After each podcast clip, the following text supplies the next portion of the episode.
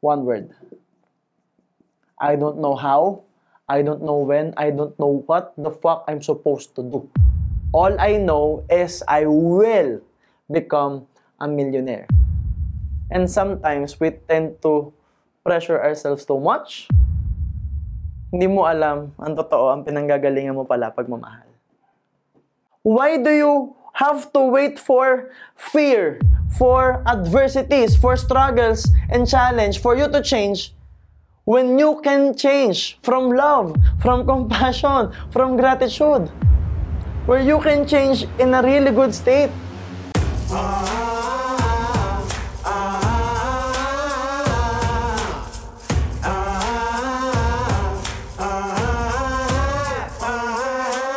Yes, good day to you guys. My name is MJ Lopez and welcome to another episode. Here in this podcast, we will talk about life, business, leadership, entrepreneurship, and success principles that can help you have a more meaningful and successful life. And today is extra special because we will share with you how I personally manifest my goals and dreams. Because I'm pretty sure that all of you are listening to other podcasts, to other speakers about manifestation, about law of attraction, about law of vibration. And it's all theories and concepts and ideas and the laws and principles about the universe. But today, we will share with you ano ba yung personal na ginawa ko. Papaano ko ba in-apply yung mga natutunan ko sa mga magagaling na speakers available. Just like this podcast. Dati, ini-imagine ko lang to. Ngayon, nangyayari na. And we are on the charts right now. At maraming maraming salamat sa suporta nyo. And if you are getting value from this, please, please, please, follow me and rate this podcast. So yun nga, dati sinasabi ko lang magkakaroon ng real estate, nangyari. Dati sinasabi ko lang, iniisip ko lang, magkakaroon ng virtual event, nangyari. Dati, iniisip ko lang, magkakaroon ng mga malalaking events, speaking engagements, nangyayari. Nagpa-facilitate ako ng sarili kong team building, nangyayari. Magtatayo ako ng multiple companies, nangyayari. Kikita ako ng 8 digits per month, nangyayari na. So I'm really happy and grateful right now. But the bigger question is, how did I manage to do all that? Paano ko na-achieve yung mga bagay na meron ako? Through manifesting my goals and dreams. So backstory lang tayo guys. It all started with my mom. Napansin ko sa nanay ko, kahit galing kami sa hirap, kahit lubog kami sa utang, kahit sobrang laki ng pinagdadaanan, I am very lucky because I saw the process and I'm very extremely super lucky kasi nakita ko sa kanya paano trumabaho yung law of attraction kahit hindi pa namin alam yung terminology. We don't even know law of attraction, we don't even know the secret, we don't even know the law of vibration, we don't even know the word manifestation. All we know is mag-isip ka lang lagi ng positive, kailangan nararamdaman ng puso mo, at dapat iginagalaw at isinasabuhay ng katawan mo yon. Yun yung nakita ko sa nanay ko na kahit nag-struggle kami, positive siya mag-isip. Kahit anong problema yung dumating, ang thinking niya, malalampasan natin to. Ang thinking niya, pag nasolve natin tong problemang to, pera to, kikita tayo dito. Every time na down na down kami, dapang-dapa kami, kahit umiiyak siya, there will always be a constant shift with her natatalas yung mata niya at mag-a-announce siya na MJ, yayaman tayo. MJ, this is what will happen. And nangyayari siya. So ako, lumaki ako na every time na may struggle, every time na may mabigat na nangyayari, kahit anong i-announce mo, basta tinutukan mo, nag-focus ka doon, mangyayari talaga. And for me, it all started with urgency. Kasi ganito yan, guys uh, galing kami sa hirap, you probably already know that. Pero sa mga hindi pa nakakaalam, yes, we came from a very poor background. Lola ko dating katulong. Buti ngayon, maganda tawag ka sa bahay. Tatay ko, mabait, guwapo, malandi. Itinanan yung nanay ko at the age of 16. Nabuntis yung nanay ko. Nabuo po ako. And For all you know, hindi nakatapos ng pag-aaral yung nanay ko. Single mom kasi iniwan kami ng tatay ko. Pero, pero, she was able to turn problems to opportunities. Because again, problems really are opportunities. From there, naging milyonaryo yung nanay ko at the age of 19 at ang napakaraming lessons na later, i-explain ko rin sa inyo at ikikwento ko sa inyo.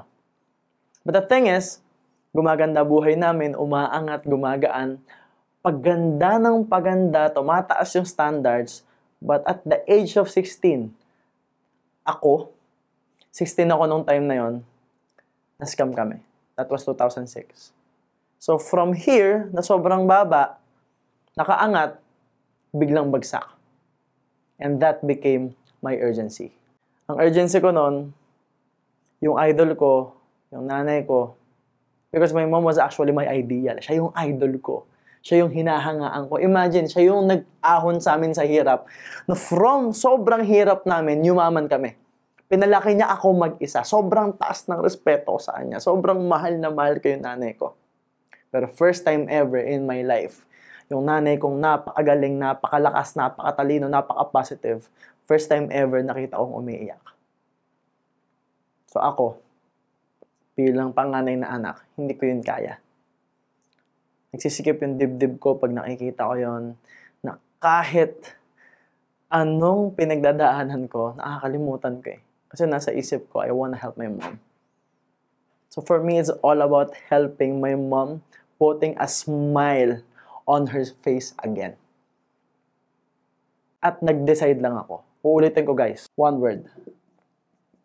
I don't know how, I don't know when, I don't know what the fuck I'm supposed to do.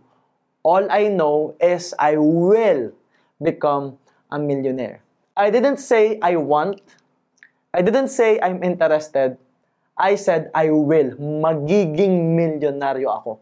Hindi ko sinabing parang trip ko, parang gusto ko. Ang sinabi ko, magiging milyonaryo ako. As if sure ako doon. And very important dito guys, sa manifestation, yung lengguwahe mo. How you say it. Hindi pwedeng sabaw lang, hindi pwedeng hindi mo nararamdaman.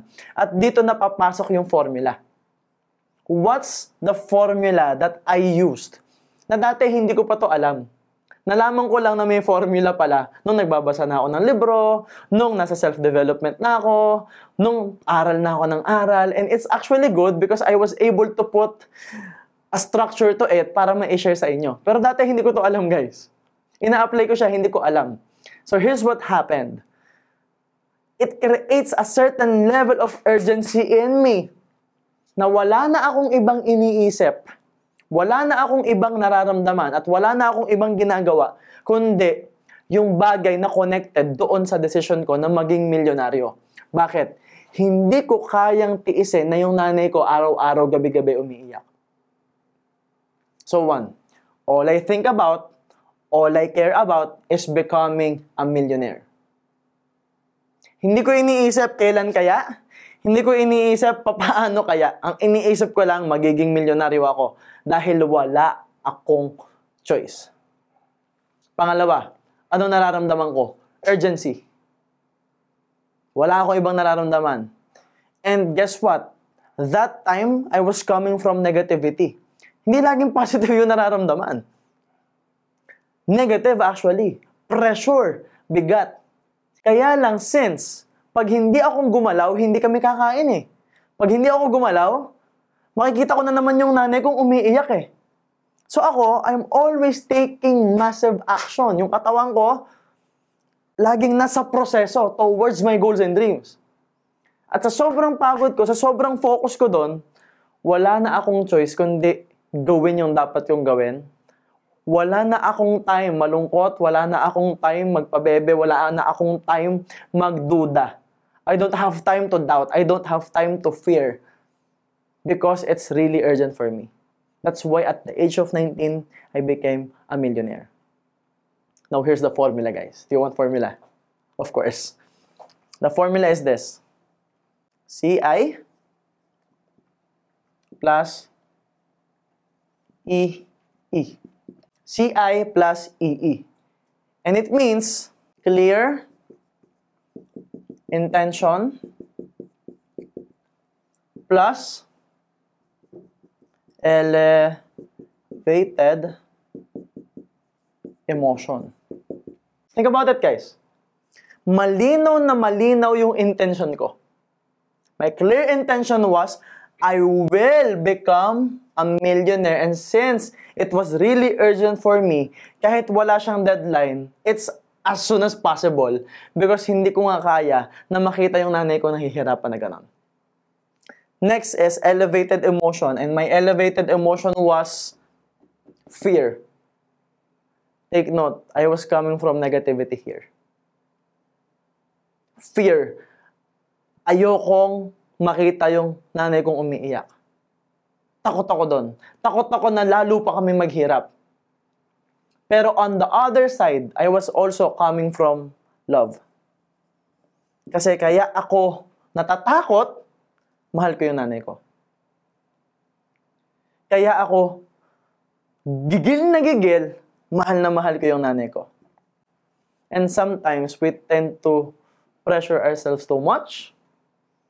Hindi mo alam ang totoo, ang pinanggagalingan mo pala pag So I was not hard on myself that time. Well, I'm, ah, well, I was actually really hard on myself. But the thing is, all along, ngayon ko lang na-realize na, teka, kaya may fear, kaya takot na takot, kaya nagmamadali because I love my mom so much. And this is actually a really powerful emotion. Now, itong formula na to, it is something that I always apply. And I would say, nung time na yon chamba siya. And it became a pattern. It became a habit of mine na every time may mangyayaring hindi maganda, I will always set a clear intention. Kasi alam ko na eh. Kasi sure ako eh. Kasi pag na-achieve mo na yung goals mo, pag meron kang nakuha kahit isang goal mo lang, you will already know what's possible for you. You will know what you can do. And I know what I can do. Naging milyonaryo ako ng 19 eh. So it's like, I know what to do, I know what I can do. Here's the crazy part. Now I will set new goals. I will set new intention. This time, mas malinaw, mas mahirap. And doon na tumataas yung standards. Doon na nagbabago lalo yung character na nag improve ako as a person. So I was able to achieve goals and dreams. Paulit-ulit, over and over.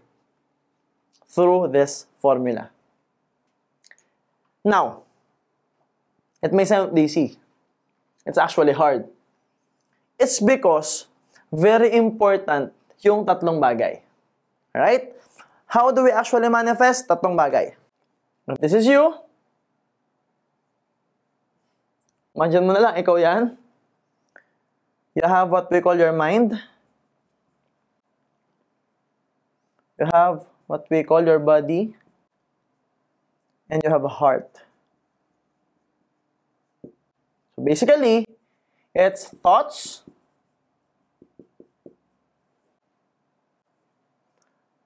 actions, yun yung sa body, and emotions. So basically, how it works for me is, kung ano yung iniisip ng utak, pag naramdaman ng puso, at inaksyon na ng katawan, mangyayari yan. Ulitin ko. Whatever your mind can conceive, you can achieve. But the thing is, you have to constantly think about it. Your heart should feel it. And your body should take massive action related to what you feel and what you think. And that's what we call congruence. But the problem with most people, kaya hindi nagmamanifest, they think it's enough to just think about it. Kaya nga sinabing law of attraction, hindi sinabing law of waiting. Hindi sinabing maghintay ka lang, biglang dadating na yung pera mo, o dadating na yung kotse mo, o dadating na yung dream business mo. You can't wait for it. You have to take action. Kaya may congruence. Yun yung problema. Masyado tayong nandito. And the problem is, pag masyado tayong nandito, akala mo, nag-iisip ka ng positive, akala mo, nagtatry kang mag-manifest, hindi mo alam, nag-overthink ka na pala. Because there's no congruence. Think about it. Marami ka bang kakilala na laging sinasabing, gusto kong yumaman, gustong gusto kong yumaman, pero hindi ginagawa? Marami ka bang kakilala na laging sinasabi na gusto kong sumeksi pero hindi magawa? Marami ka bang kakilala laging sinasabi na gustong gustong magnegosyo pero hindi ginagawa? Marami ka rin bang kakilala na gawa ng gawa, masipag gawa ng gawa, pero yung iniisip hindi related sa ginagawa, kaya hindi masaya, laging drained. Guess what? Wala rin nangyayaring maganda. Kasi hindi connected. That's incongruence. That's a disconnect with the mind and the body. If that's the case, drain ka lagi. If that's the case, mabilis kang mapagod. It's a very important din yung tinatawag nating energy. If you wanna manifest, you have to have certain levels of energy and that energy should be related to the goals that you want. Mamaya natin yung pag-uusapan na mas malalim. But the thing is, if you look at it, guys, yung iniisip mo, kung hindi ina-action ng katawan mo, hindi rin mangyayari. Of course. Kasi ito problema sa iba. Baka hindi ka naniniwalang deserve mo. O hindi ka naniniwalang pwede sa'yo. May mali sa belief systems mo, may mali sa paniniwala mo, may mali sa mindset mo. Or baka naman, isip ka ng isip, again, hindi ka nga nagtitake ng action. O baka naman, take ka ng take ng action, pero while taking the action, even if the action is moving towards the goals and dreams, kung yung utak mo, negative yung iniisip, it's still incongruent. Hindi pa rin siya congruent. Hindi pa rin siya connected. Disconnect pa rin siya. Hindi pa rin maganda energy mo nun. O baka naman yung utak mo, ang iniisip niyang positive. Tapos yung katawan mo, nagtitake ng action niyan. Kaya lang yung puso mo, hindi naniniwalang kaya mo. Yung puso mo, hindi maganda yung nararamdaman yung puso mo bigat na bigat na kasi you are not loving yourself. You are not appreciating yourself. Or maybe you are not grateful for the things that you already have. Wala pa rin mangyayari. Because you will produce high levels of energy if, again, yung iniisip ng utak mo, nararamdaman ng puso mo, ay ina-action na ng katawan mo. If the mind, the body, and the heart is connected, you will have congruence. Now, ito ngayon yung dapat natin gawin.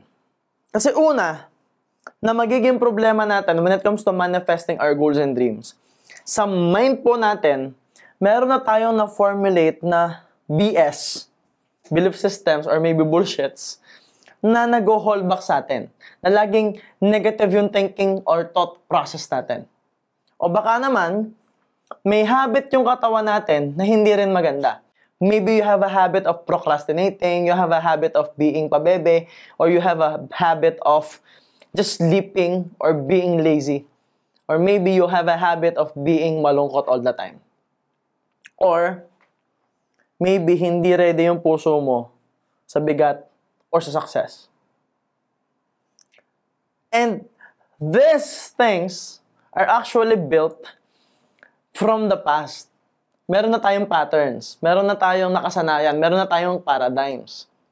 So the bigger question now is how do we change our existing patterns? Kasi ganito yan, kung hindi ka pa mayaman ngayon, kung hindi mo pa na ima-manifest yung buhay na gusto mo, may mali sa iniisip mo, sa ginagawa mo, at sa nararamdaman ng puso mo. You are not congruent. May mali sa ginagawa mo, may mali sa nangyayari sa'yo. Ganun kasimple. Sir, paano ko malalaman kung may mali sa akin? Look at the results because the results won't lie.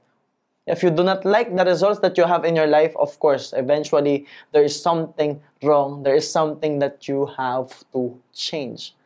Because again, for things to change, you have to change. Now, here's the thing. Paano ngayon natin babaguhin yung bagay na nakasanayan na? Yung bagay na dati na? Again, babalikan lang natin. Kailangan malinaw na malinaw yung intention mo at elevated yung emotion mo. Ito lang yung nagiging problema sa marami. Most of the time, yung elevated emotion natin always coming from negativity. Kumikilos lang tayo, ginagawa lang natin yung sagad na action natin pag sagad na sagad na tayo. Kumikilos ka lang kapag dapang-dapa ka na, kapag sagad na sagad ka na, yung tipong halos hindi mo na kaya. Kaya lang yung iba, pag hinintay pa nila na umabot do sa dapang-dapa na, minsan hindi na rin kinakaya ng puso nila yung adversity. Minsan hindi na rin kinakaya ng puso nila yung pressure. Or minsan hindi na kinakaya ng utak nila yung bigat. Or nung katawan nila yung bigat ng nangyayari. And that's a huge problem. Ako, swerte ako kasi kinaya ko. Yung elevated emotion, yung negativity, yung pag-iyak ng nanay ko, naging motivation sa akin. Kaya lang hindi lahat kagaya ko. Hindi lahat kagaya namin na kung kailang negative na, kayang gawing positive. Hindi lahat ganun eh. Kaya nga nagsishare tayo ng tools ngayon. So, ang akin, don't wait. Why do you have to wait na magkaroon ng urgency na sobrang bigat? Why do you have to wait for fear, for adversities, for struggles and challenge for you to change when you can change from love, from compassion, from gratitude? Where you can change in a really good state. Kasi even me right now, I'm still working on my congruence. I'm still working na kailangan magbago ako, kailangan maging maganda pattern ko, kailangan yung elevated emotion ko hindi na sa urgency nang gagaling, hindi na sa fear nang gagaling. Ang pinanggagalingan na niya, love, compassion, gratitude, responsibility, accountability. Yung, yung elevated emotion, ang pinanggagalingan na nito is more on the positive side of leadership. Pwede namang ganun eh. Pwede ka namang magbago nang hindi ka dapang-dapa. So, don't wait. Alright? So, paano mangyayari yon? Ano yung mga dapat nating tandaan? Una, create your own urgency. And be careful what you wish for. And be careful about the deadline. Because again, yung sinasabi mo, pwedeng mangyari. So, very important yung tinatawag po nating language. So, una, language. Next is questions. Okay. Let's go back to my mom's story kasi sabi ko sa inyo, ikikwento ko sa inyo, di ba?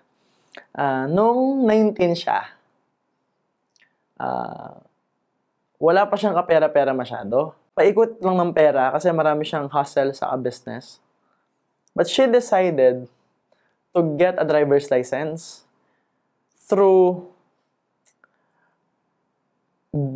doing or enrolling in a driving class or driving lessons. So ngayon, sabi ng lola ko, Uni, bakit ka nagda-driving lesson? Wala ka namang kotse. Sabi ng nanay ko, eh kasi nay, balang araw, take note of the language, balang araw, magkakakotse ako. Take note ah, balang araw. Now, same year, since maraming hassle si mama, Evo, Natasha, Boardwalk, Chinchan Subi, Elikrim Katingko, Jaulikrim, na shampoo ng kabayo, uh, Tupperware, uh, halos lahat binebenta na niya. Now, meron siyang kakilala o kaibigan na nagpabenta sa kanya ng bahay. So, sa kanlubang to, ilang-ilang street series to. Tanda ko pa. So, first time niyang makikita yung bahay at meron siyang buyer. So, basically, ano ginagawa? Nagtitripping. So, nagtripping sila doon. This is what happened. Instead na maibenta niya yung bahay, siya yung nabentahan ng bahay. Paano nangyari? Nung first time niyang nakita yung bahay, siya yung na-in love dun sa bahay. So, look at the language. My mom said, pag itong bahay na to, hindi binili ng buyer ko, akin tong bahay na to. Ulitin ko ah. Kung itong buyer ko hindi bibilhin itong bahay na to, akin tong bahay na to guess what? December that year, nakatira kami dun sa bahay. Take note, mas mahal yung bahay kaysa kotse. Pero may bahay kami, walang kotse. Bakit? Because sabi, sa kotse, balang araw. Sa bahay, pag hindi binili, akin tong bahay. So, it's a clear intention Now, what's the elevated emotion there? Excitement. There's an urgency kasi yung lola ko may hika. Yung lola ko may hika, pag tumagal pa siya dun sa mamatid, lalo siyang hihikain. So the urgency was, kailangan, kailangan na. Life and death. But another elevated emotion, aside from the urgency and fear, is actually love pa rin. Yung pagmamahal ni mama kay lola at excitement na ano kaya yung feeling kapag nakatira na kami dun sa bahay and that's actually the questions you ask.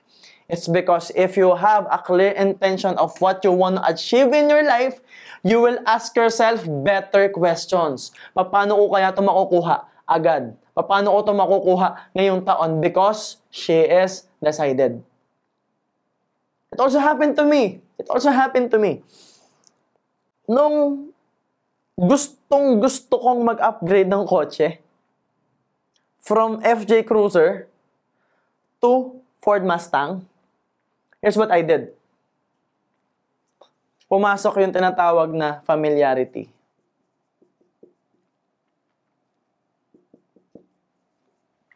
Because, tandaan din natin na hindi natin makukuha yung mga bagay agad-agad if we are not familiar to that thing. Kung hindi mo alam yung feeling, paano pag meron ka na nun? Our mind, how it works is we are usually afraid of things we don't understand. Takot tayo sa mga bagay na hindi natin naiintindihan. Takot tayo sa mga bagay na hindi natin alam. We fear the unknown. And again, kung hindi ka pa mayaman ngayon at hindi mo pa na-achieve yung pangarap mo ngayon, what you already know is not related to your goals and dreams. Nakukuha niya ako. Yung alam mo ngayon, hindi ka dinala doon sa pangarap mo. So, ibig sabihin, may mali sa alam mo. May kulang sa alam mo. Meron ka pang dapat malaman. Lagi ko nga sinasabi eh, ang difference ng mayaman sa mahirap, may alam ang mayaman na hindi pa alam ng mahirap. So ang akin, alamin mo lang. Ano yung aalamin mo? Again, congruency. Ano ang iniisip ng mayaman lagi? Ano ang nararamdaman ng mayaman lagi? Ano ang ina-action ng mayayaman lagi? Para magkaroon ka ng levels of energy kapareho ng mayaman. So, same goes. Nakakatakot yung success. Kung hindi mo pa alam ano yung success. Like, pwedeng dumalabas sa bibig mo na gusto ko maging successful, ang sarap maging successful, yung utak mo iniisip yon. Pero what if yung katawan mo takot lang kasi hindi siya aware? Hindi niya alam because we always fear the unknown. We always fear the dark. And if you are not familiar with success, success will be unknown to you. Kung hindi mo alam yung feeling ng success, your heart will be afraid of the feeling because your heart doesn't know the feeling of becoming a millionaire. Yet. hindi pa. Pero since pinapanood mo na to, baka on the process ka na. Alright? Now, familiarity, ano ginawa ko? I didn't know the feeling of driving a Mustang. Hindi ko alam kung ano yung feeling na nagdadrive ng sports car, umupo sa sports car, manibela ng sports car. I don't know what to expect. But I really want it. So what I did, every week, pumupunta ako ng Ford.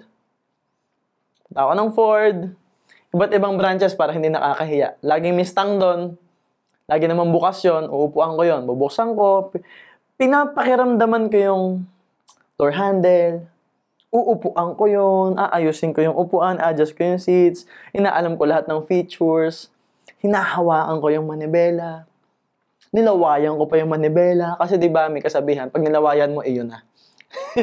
Joke lang guys. So, I'm trying to get familiar with the feeling in every way possible. Una, visually. Tinitingnan ko maigi yung kamay ko, nakahawak na sa steering wheel. Ang kagandahan, may tattoo yung kamay ko sa pinipicturean ko. So that it, it, it can be a good memory kasi pwede kong balikan yun anytime. Tapos, tinitingnan ko yung paligid. pala yung itsura ng interior niya, leather, ganyan. Merong malaki dito. Smell. Naamoy ko yung leather. Ano yung feeling ng bago yung kotse? Ah, amoy, amoy stang. amoy leather. Amoy bago. And then yung feeling, yung, yung ginungudgud ko yung pet ko dun sa upuan. yeah, I actually do that. Ano yung feeling ng steering wheel? Hearing. Ano yung tunog sa loob? Pagsara mo ng pintuan. And if possible, hey, hiram ako ng susi, start ko yung engine. And I did that, I think, I was able to do that eight times, probably. Yung talagang sobrang kapal ng mukha ko. Kasi nga, for six months, ginawa ko yon every single week. Nasa Ford ako. And good news, in six months, nakuha ko. I was able to earn 8.7 million in 8 months. Nagastang. Because I am familiar with it. My language is magkakaroon ako. The narrative is I will achieve that. I will get that. I will have that. Because there's a huge difference with will and want. Pag sinabi mo kasing I want it, gusto mo. Pag sinabi mong I will, there's accountability already. Nagagawin mo na siya. Pag sinabi mong I will, decided ka na nun. And if you said I will, you will ask yourself better questions. What should I do? What will I do? What can I do to actually achieve that? Because familiar na ako sa feeling, alam ko yung feeling, gusto ng katawan ko yung feeling na naka-sports car. Iniisip siya ng utak ko gabi-gabi, umaga, tanghali. Ni-imagine ko siya lagi. At nararamdaman ng puso ko yung excitement. I want this car. And it happened over and over in my life.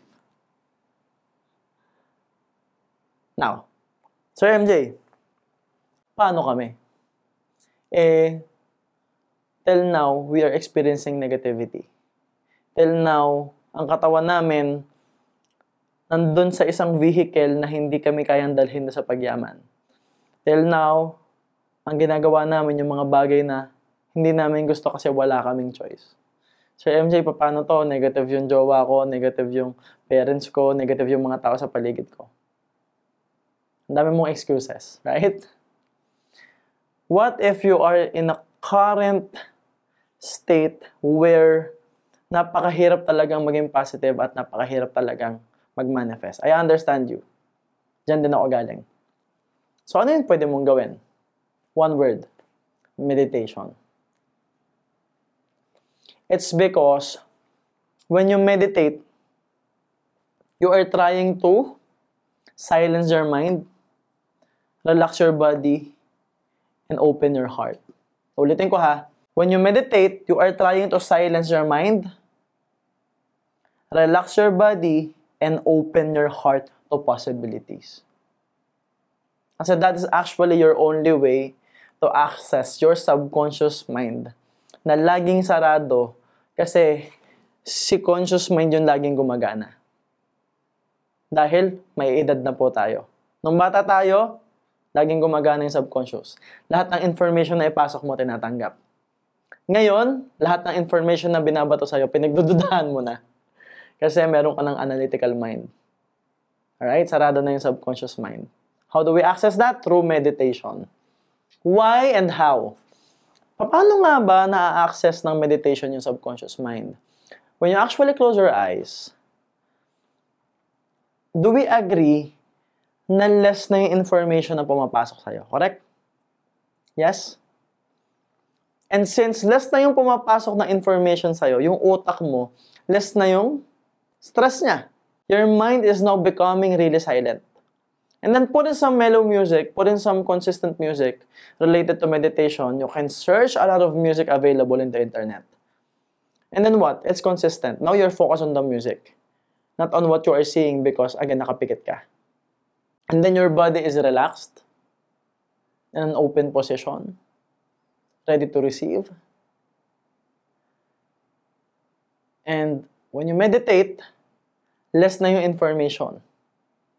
Now, that is your time to put more information. That is your time since you are alone with your body, with your beingness. Mag-isa ka lang, walang information na pumapasok. Now do we agree that you are consciousness? And if you are consciousness, it's your time to actually put information that you want, not externally but internally. Kasi pag mulat yung mata mo, yung information, external. Pag gumagalaw ka, yung information, yung feeling, external. Pero kung relax ka, nakapikit ka, nagme-meditate ka, all the information is internal. So it's the internal congruency work.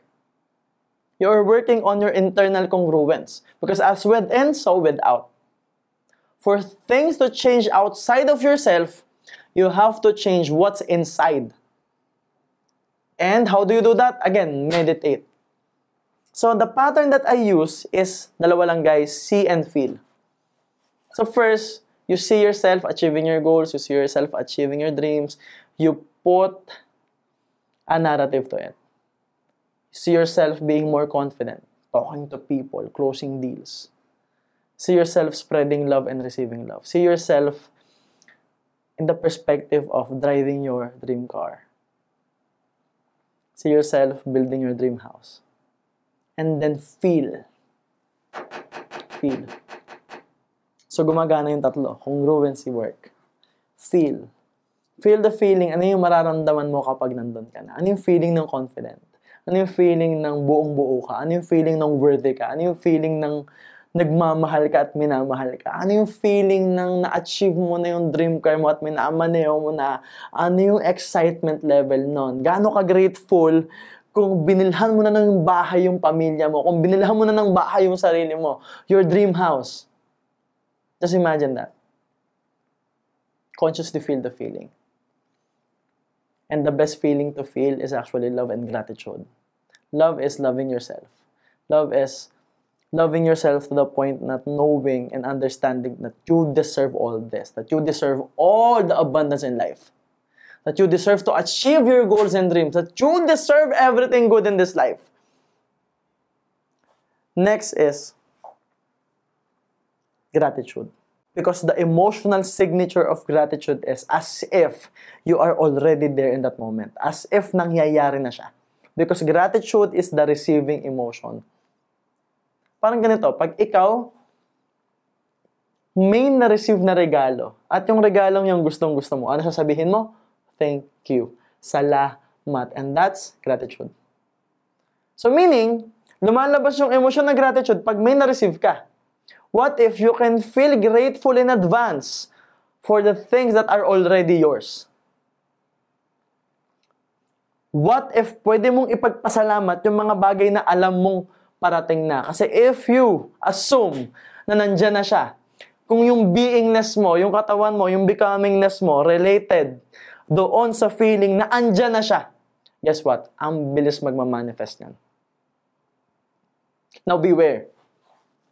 Beware because when you meditate, things will start to happen. And if it is unknown to you, you are not familiar with it, baka matakot ka na naman. Baka hindi ka na naman mag-take ng action because you will see signs. You will see signs of things that you should do. When you are trying to meditate, there will be things na sasabihin sa'yo ng katawan mo o utak mo at mararamdaman mo, parang gusto ko tong gawin. Gawin mo yon. Senyales yon. For example, you are in sales, nag-meditate ka. Nagme-meditate ka ng sales, ng benta. Meron kang makikita sa chat, online, parang gusto mong i-chat. Gawin mo yon. Kasi it is your mind, your body, connected to the universe, to the source, and it's giving you the right information na kailangan mong gawin. Huwag mong pagdudahan. If you are congruent, if you feel really nice right now, kung ano mang maiisip mo, gawin mo yon. It's a sign, it's a frequency. Kasi ang problema sa iba, congruent na, ayan na, parating na, pinagdudahan pa. And again, babalik ka lang sa old self mo. Babalik ka lang do sa past self mo. Babalik ka lang do sa dating pattern mo na ano, walang congruence. So, wag mo kasing pagdadahan. Let it flow. Buksan mo yung puso mo. Open your heart to possibilities. Open your heart to unlimited opportunities. Open your heart to becoming wealthy in life because you deserve it. Now, here's what I do to actually achieve more congruence. I imagine myself, and again, there's a clear intention and, a, and an elevated emotion. So, buburahin ko na muna to para makapagsulat pa ako. I define what success is for me. So, success.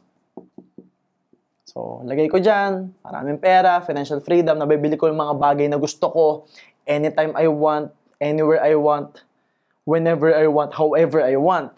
I also want time freedom, and gusto ko rin ng health, of course, kasi nonsense naman yung pera mo kung hindi ka healthy.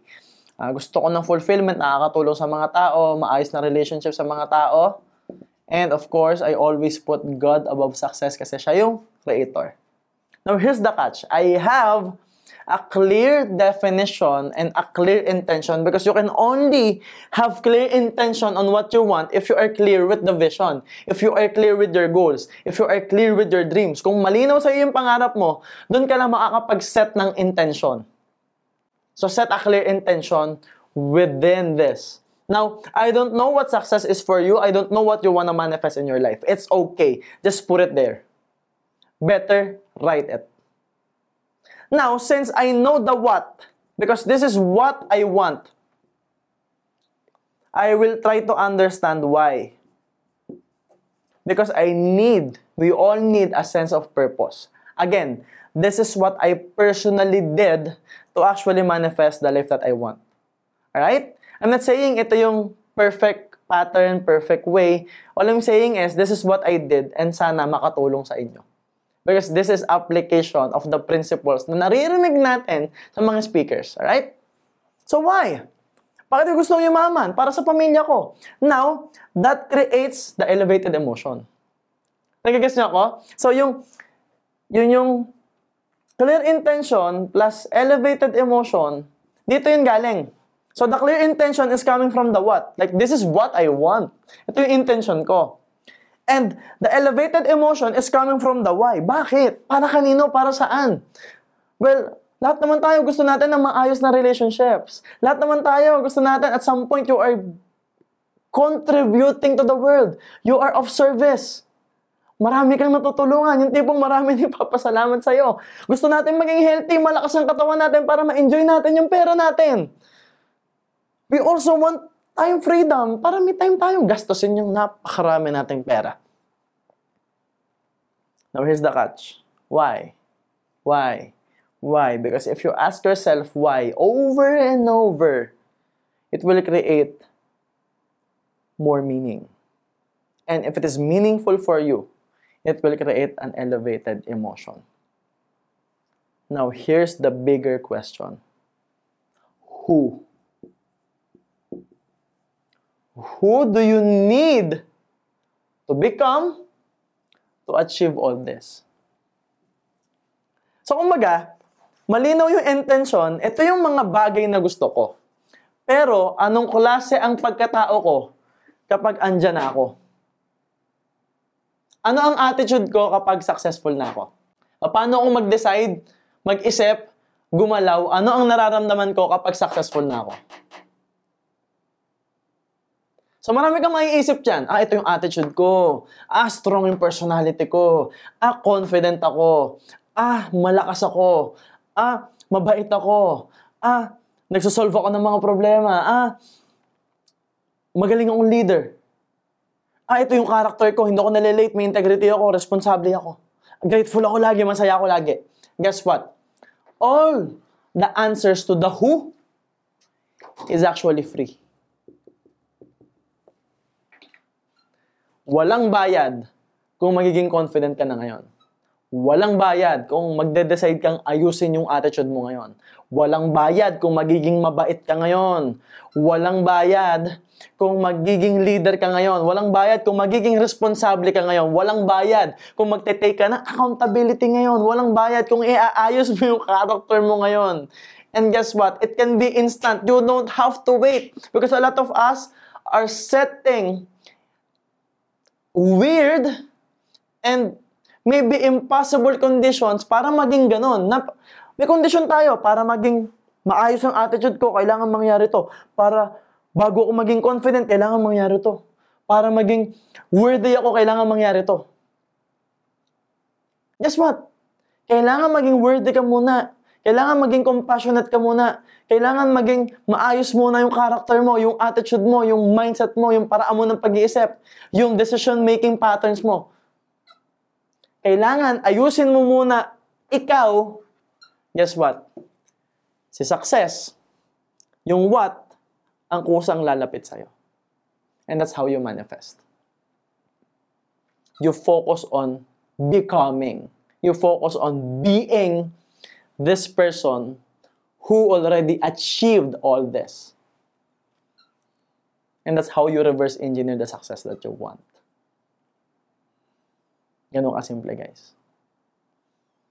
Libre yan. Libreng iayos yung sarili. Kailangan mo lang mag-decide ngayon. Don't wait. Decide. Because again, law of attraction said, it's law of attraction. The last six letters is action. It doesn't say law of waiting. And very important that you also understand the law of vibration. And for you to vibrate energy, you simply need congruence. Napag-usapan na natin yan kanina. You meditate the who. You meditate the what as a psychological anchor and you meditate your why to create a certain level of elevated emotion. So ano yung lesson? Meditate, mag-isip ng positive, get familiar with it, para maramdaman ng puso mo, and focus on taking action.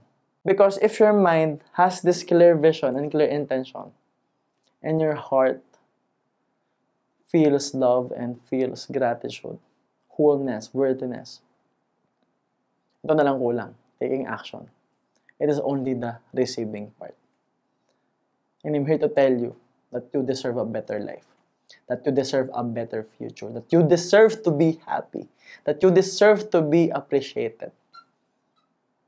And you're watching this video because, who knows, maybe after this video, you will manifest your goals and dreams. And I'm looking forward to the time that you will comment, that you will share this podcast with people, that you will share this information with people na nakatulong sa'yo to. I really hope that I've created a lot of value for you guys. And please, please, please rate our podcast, follow, subscribe, share it with everyone.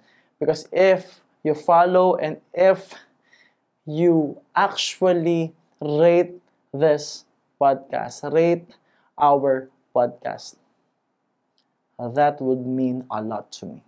Thank you so much, guys. Thank you for listening. Thank you for watching. This is the end of podcast. And always remember that everything good starts with a yes. And yes, my name is MJ Lopez and see you soon.